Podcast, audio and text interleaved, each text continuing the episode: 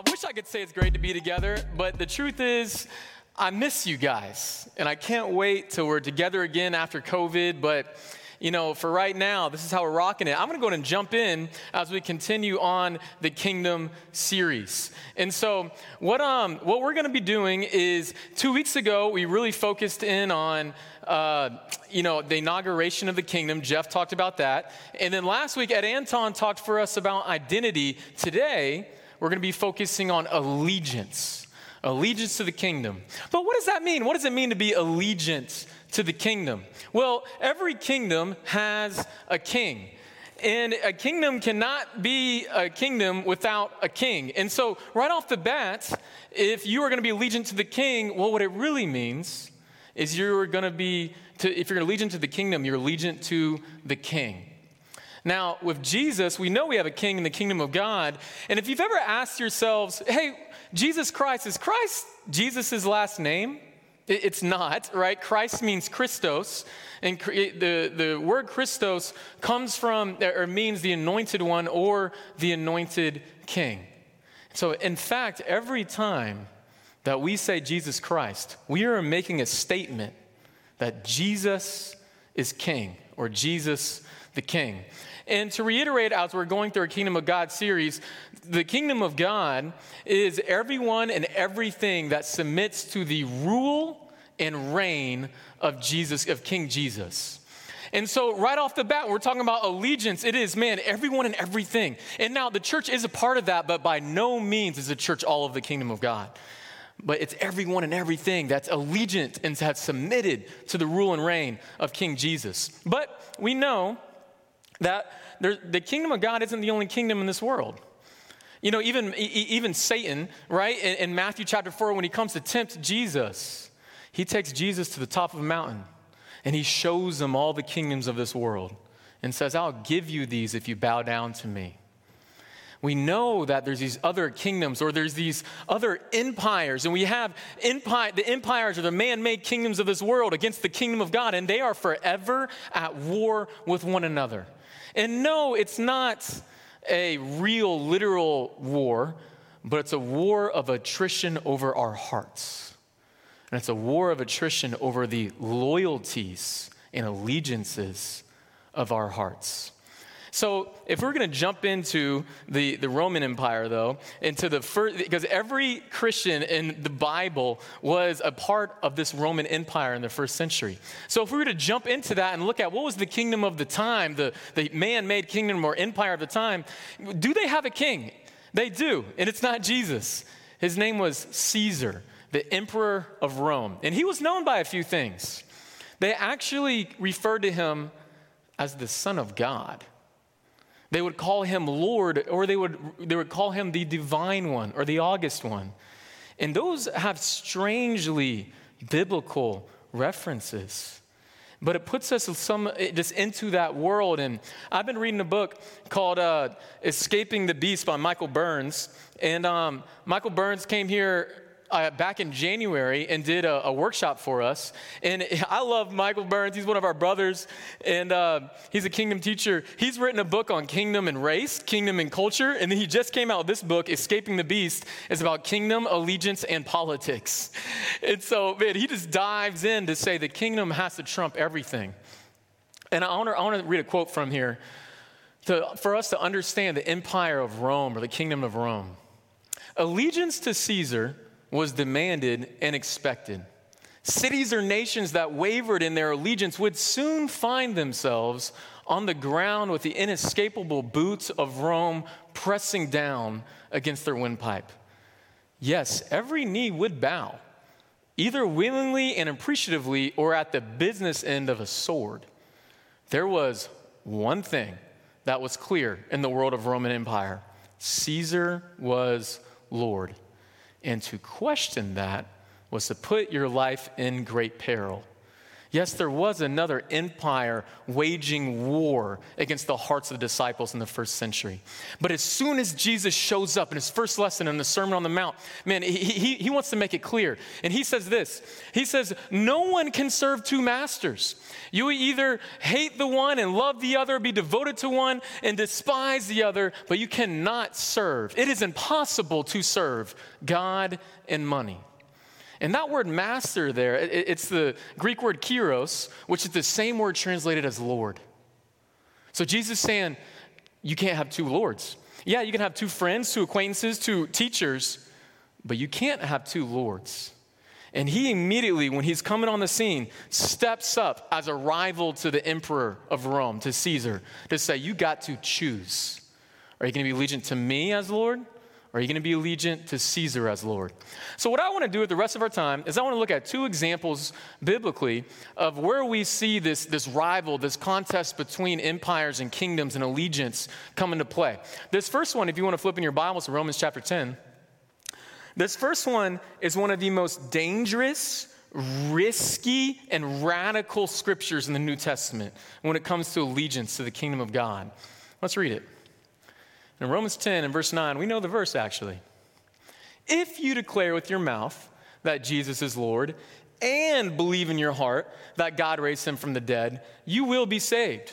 For it is with your heart that you believe and are justified, and it is with your mouth that you profess your faith and are saved. When I've been recording videos, I can edit out me drinking. No, I can't. You have to watch me. Sorry. But this is interesting because you immediately go, wait, Jordan, what do you mean? Dangerous scripture? Radical scripture? Like, what, what do you mean by that? And so, because today, in our context, this kind of looks kind of ordinary. We see it all the time. First of all, it's taken out of context so drastically in modern Christianity. Paul is right in the thick of an argument, right there in verse 13. For there is no difference between Jew and Gentile. The same Lord is Lord over all and richly blesses all who call on him. He's saying, he's, he's, bring, he's making this giant point that Jew and Gentile can both enter the kingdom of God through belief, repentance, and baptism. But how else do we usually see this scripture? Usually in modern Christianity, somebody makes this proclamation on a Sunday morning, and that's supposed to give them a salvation experience. And then later that week, they go back to doing everything that they used to do, deep in sin, and nothing's changed. And this idea of declaring with your mouth for a salvation experience has become a, a fake lip service that really doesn't mean anything. Is that what Paul really meant when he first said this? Let's look at it one more time. Why does Paul use this language? If you declare with your mouth Jesus is Lord and believe in your heart. That's very interesting language. In fact, there's no other place in the New Testament that uses that, that language, declare or confess with your mouth. Three other times, the good confession is referenced, but never like this.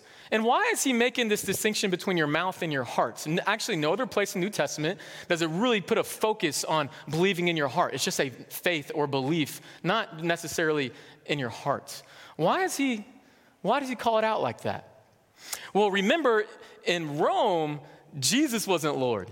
Caesar is Lord. In fact, in Rome, proclaiming Jesus as Lord was a death sentence. It was literally, it, it was treason, it was treachery to the Emperor Caesar. And so, man, it, in, in, proclaiming that uh, Caesar was Lord was a way to say, man, Rome, I have Rome's best interests in heart. I am loyal to Rome. And so, if you were a, a born again disciple, remember he's writing to the church in Rome, the city where the throne of Caesar sits.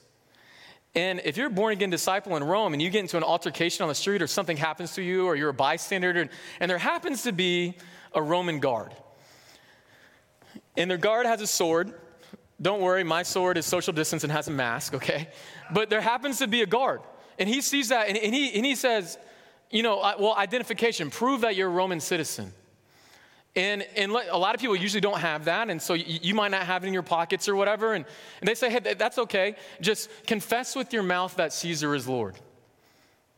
And if you were a born again disciple, because that guard is just making sure you're on Rome's side and that you weren't a traitor or that you were fully in on Rome. And so they just wanted to hear you say it. That was a common thing. And so if you're a born again disciple, though, you would hesitate. Uh, uh, well, and then the guard suddenly focuses in Did you hear what I said? Declare with your mouth that Caesar is Lord. And then, as a born again disciple, well, I, I mean, uh, is that really that big of a deal? Man, I have Romans' interests in hearts. And suddenly the guard takes out his sword. Did you confess with your mouth? And in that moment, because declaring anyone else was Lord except Caesar was treason, he could kill you or arrest you on the spot, take you to the Colosseum or do something worse. And he has the sword up to your mouth, or he might have it sticking out your heart.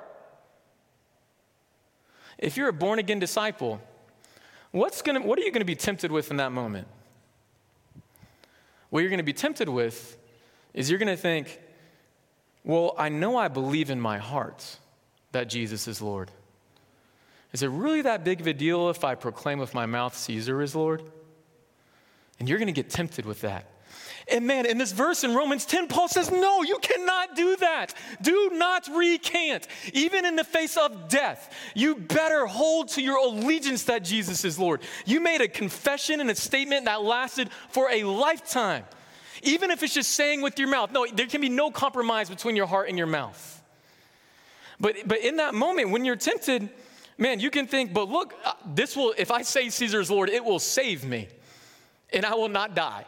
But Paul, just look at his language. Paul says, No, no, no, no. It is with your mouth that you profess your faith and are saved. You trust Jesus. It doesn't matter what situation you're in, you trust Jesus to save you, not any human man made empire. Well, with all these people around me, I mean, there's bystanders, maybe my family or my friends are there. I would be ashamed. It would be to my shame if I got arrested in front of them. Look at Paul's language. As the scripture says, anyone who believes in him will never be put to shame. Why does he say that? He's talking to a specific instance that could happen to the disciples in Rome. And he says, Man, remember this, even when it looks like everything is falling apart, the same Lord is Lord of all and richly blesses all who call on him. If you're new to the kingdom and this, you're new to allegiance, this kind of seems crazy, but man, let me tell you, it's worth it. The, having the God of all creation take care of you is so much better than having any man made empire take care of you. And why does Paul say this? Because kingdom is a true alternative to Caesar as Lord. It's a true alternative. It's not, no, with my mouth I profess one thing, in my heart I say something. No, no, no, no. It is an alternative way of being. Kingdom is a true alternative to Caesar as Lord. So let's look at another um, example, though. Let's go now back to the disciples in Matthew chapter 10. And here I want to look at two uh, two disciples that their allegiance to King Jesus as Lord united in them a way that they never could have without King Jesus. So, in Matthew 10, in verse 1, Jesus called his 12 disciples to him. These are the names of the 12 apostles. First, Simon, who is called Peter, and his brother Andrew, James, son of Zebedee, and his brother John, Philip and Bartholomew, Thomas and Matthew, the tax collector, James, son of Alphaeus, and Thaddeus, Simon the Zealot, and Judas Iscariot, who betrayed him. And we've talked about this before, but right, we have family ties that are mentioned. That was very normal to do. But out of all 12 apostles, only one of them is their trade or their job mentioned Matthew, the tax collector. And then while they all come from different worldviews and ideologies, or they all come from different groups, only one group that they come from is mentioned Simon the Zealot. Why is that? Matthew was trying to prove a point that tax collectors and zealots were mortal enemies. And I'll just time out for a second. This picture, you know, that you guys are looking at in the background, that is Matthew, the tax collector, in his tax collector booth in the new TV show the Chosen. And the, the Chosen is the first multi season uh, uh, show about the life of Jesus. Usually, Jesus shows are so corny. This one is amazing. And if you haven't seen it yet, you're welcome. It's free. Okay, we'll keep going. But tax collectors and zealots are mortal enemies. Why? Well, just as a refresher, right? Tax collectors were Jews that had given their allegiance so much to Rome that then they turned to their fellow Jews, took their money as taxes, and gave it to the Jews. They were uh, betrayers in, to, to, to the Jewish nation. Now, that's tax collector. And then you have zealots. Zealots, their allegiance was so much to the Jewish people that they hated Rome for taking over the Jewish people, and they were radical nationalists. To the point of military action, they would fight against the Romans, they would kill the Roman guards for what they were doing to the Jewish people. Now, but even for a zealot, a Roman guard or soldier wasn't their most hated person on earth, because they expected that from a Roman. The most hated person on earth for zealots was the tax collector. Because the tax collector were Jews that had betrayed their nation. They were mortal enemies. And yet, for the three years that we have them together, we see no argument, we see no fight, and the, Simon didn't kill Matthew. How did Jesus do that? Another quote from Michael Burns' book, Escaping the Beast. Matthew notes that Simon was a zealot and Matthew a tax collector, not to demonstrate that these two political enemies were able to set aside their differences and still follow Jesus. He included those labels to display what they had given up to follow Jesus. He wanted to show that people of vastly different backgrounds were laying down their previous identities and making Jesus their king. They did not have two masters, they had one. When they followed Jesus, they were tax collector and zealot no more. They were disciples of the king. I love this. I love this that Matthew, tax collector, and Simon the Zealot, they had given up every, their allegiance to King Jesus was truly a, an alternative. Kingdom is a true alternative to Roman Israel. They didn't just act and, and, and then keep their, keep their different their opinions, keep their true loyalties to their original ideologies, because that would have created division. No, they let them go in the in comparison, compared to their allegiance to King Jesus. Kingdom is a true alternative to Roman Israel. And I want to take a step deeper, though, into this uh, example of Matthew and Simon. Because not only were you know, the tax collector and the zealot, not only was that a trade or a group or an ideology, it was also deeply political. And so, for a minute, I actually want to talk about kingdom and politics. And no, we usually don't talk much about politics from this stage because this stage is not a political platform, it is a platform for Jesus. But at the same time, uh, politics does affect our discipleship. And so I want to give some spiritual direction. And I want to minister to your discipleship when it connects to kingdom. And as I talk about this, if, if it seems like I am supporting a specific political party, I, I want to let you know that's only because of my deficiencies of a speaker, because that is not my intent. My intent right now is to preach loyalty to Jesus not loyalty to any political party. But let's start with loyalties. How loyal are you to your political party? If we were to compare your loyalties to the Democratic Party or the Republican Party compared to your loyalty to King Jesus, where would it line up? Or if you were to look at your loyalties to um, Trump or to Biden, compared to your loyalty to King Jesus, how would it measure up? And before you just say, well, of course it's Jesus, and man, I'm a Christian, I was a disciple. I remember when I was born again, and before it's kind of like, bless you, sneeze, you know, like, before you just spit that out because that's the right answer, I want you to pause. I want you to think and truly evaluate your heart. Not to find condemnation or judgment, but because all of us deeply care about King Jesus. And we need to be willing to dig through our hearts together. So let me ask you some questions on kingdom and politics. Who do you trust to take care of your family more? A political party or the kingdom of God? What makes you more happy? Seeing your party gain presidency or knowing King Jesus sits on the throne?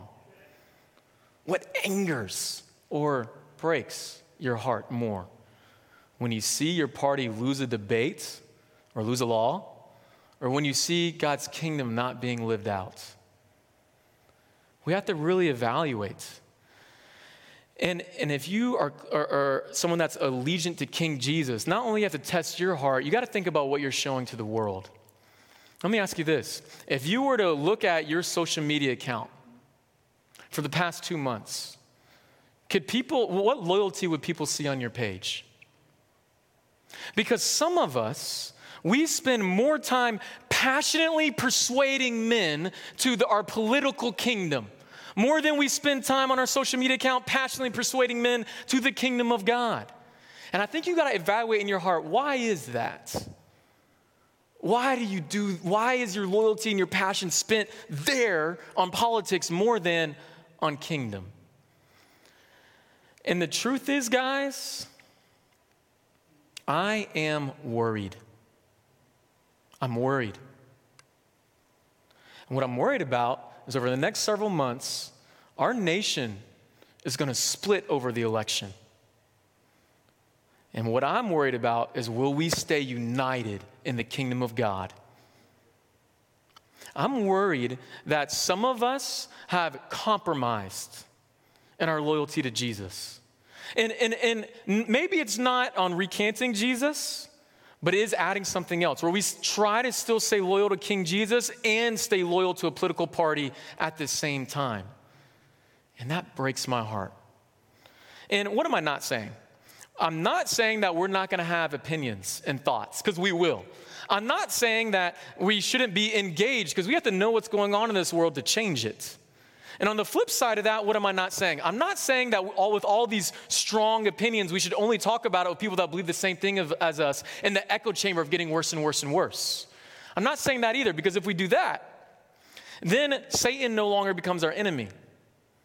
And a group from one political party in church starts to think the enemy is not Satan, but it's the other disciples that are from a different political party. And suddenly Satan has won. So what I am what am I saying though? What I am saying is that our allegiance to King Jesus should be so overwhelming that our political opinion should fail in comparison that no political party is your hope. Not for you, not for your family, not for your friends. Your hope is in King Jesus and his kingdom. That is what I'm saying. Imagine if you were Satan. That, that would be terrible. but imagine if you were Satan and you wanted to use, you wanted to split up God's church, the church of Christ, over the next three months. And you wanted to break it up in divisions and factions and ruin God's church. How would you do it? Wouldn't you use politics? I mean, and this is happening, guys, where we, we, reach out to our friends, we try to show them the love of Jesus, and we have a new friend come out to a family group or to community, and a lot of times they're blown away. I've never seen love like this. The diversity, the age, the next generation, the, the commitment to King Jesus, this is incredible. And then they, they go, I, man, I, this, is, this doesn't exist in the world. This is truly an alternative. The king, this is amazing. This is special. And that happens, but what Satan wants to happen is later that night, that new friend that first came out gets on our Facebook, her Facebook, and she sees two disciples that she met there. And suddenly they're arguing and debating and biting and devouring and going at each other's throat. And the kingdom of God is nowhere to be seen. It's all over politics or our opinions. Then what happens to that new friend that we want to show the love of Christ to?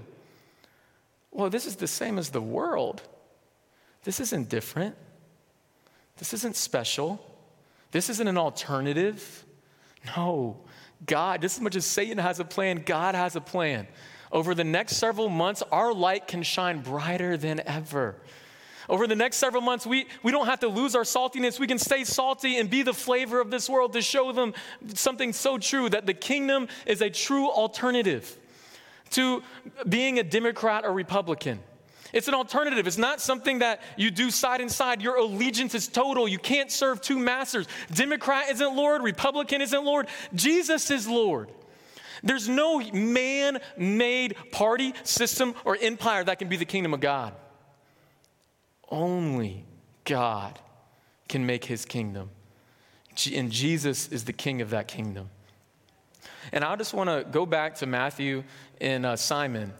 You know, Matthew had very strong views about Rome and Israel, but they weren't Jesus' views. The tax collector, I mean, Simon the zealot, had very strong views about Ju- Judea and Jewish people. in Rome. But they weren't Jesus' views. But when they came before Jesus and they made him Lord and gave their allegiance to him, they forfeited their views to take on Jesus's. And man, let all of us believe that saying Jesus is Lord is not lip service, it means something. It is our pledge of our allegiance to the kingdom of God, that we are submitting to the rule and reign of King Jesus. What I'm going to do is I'm going to talk about a couple practicals and we'll pray for communion. Some practicals on kingdom and politics. Number one, pray through your loyalties in this world. Pray and write and journal, write out why you trust Jesus more than those loyalties in the world. Why did you first make that good confession that Jesus is Lord? Remember that. Read a book on kingdom. The Kingdom of God by Jones and Brown. They got three different volumes, pretty epic. And then Michael Burns' book I've been referencing, Escape the Beast. I strongly encourage you to read that over the next several months about kingdom and politics. Number three, pray for both party leaders. You know, 1 Timothy 2 1 says, Pray for your leaders and those who are in authority. Well, you might say, But I disagree with them. I don't want them in power. They're my enemies. Matthew 5. Love your enemies and pray for them. When you pray for both party leaders, you are claiming that your allegiance is to God and not to a political party. Number four, let me just talk about social media. If you're someone that gets riled up and hit, and, and I'm not trying to condemn you, I'm trying to help you.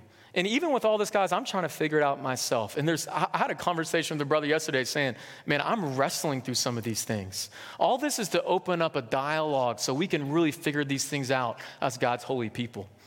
But if you're someone that gets riled up on social media, I want to encourage you next time that you feel like you got to write something and, and let someone know what you think and really go out, I want you to pause, pray, decide to love first.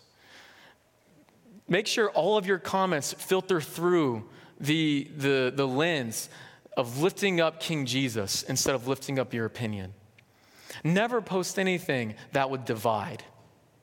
Only post things that would unite God's people. And for some of us, we need to consider to just get off social media for a week or a month. Some of us need to go, you know what? I need a spiritual reset. I need, to, I need to reclaim my allegiance as Jesus the King, whether it's on a political issue or something else. I just need to, I need to get away from all the noise and I need to reset my heart. And I'm going to get off social media and maybe need to get off the news and decide I'm going to get off for a week just to reset my allegiance to the King. These are the practicals. What I'm going to do for us now is I'm going to pray for us um, through Philippians 2 that lifts up King Jesus as we prepare for communion. Father God, we are so grateful that we even have the opportunity to know about your kingdom. What a blessing, God, that we get to know who King Jesus is. And right now, as we take the wine, and as we take the bread, we remember Jesus, who, being in the very nature of God, did not consider equality with God something to be used to his own advantage. Rather, he made himself nothing by taking the very nature of a servant, being made in human likeness. We remember that, God. And we remember that Jesus, even though he was found in appearance as a man, he humbled himself by becoming obedient to death, even death on a cross. God, we're so grateful for Jesus' humility, dying for us on the cross. But God, as we remember what Jesus did for us on the cross, we're also in this time reproclaiming and redeclaring in our mouths and in our hearts how, what you have done to lift up Jesus as King that therefore, God, you exalted Jesus to the highest place and gave him the name above every name. That at the name of Jesus, every knee should bow in heaven and on earth and under the earth, and every tongue acknowledge that Jesus Christ is Lord to the glory of God the Father. Amen.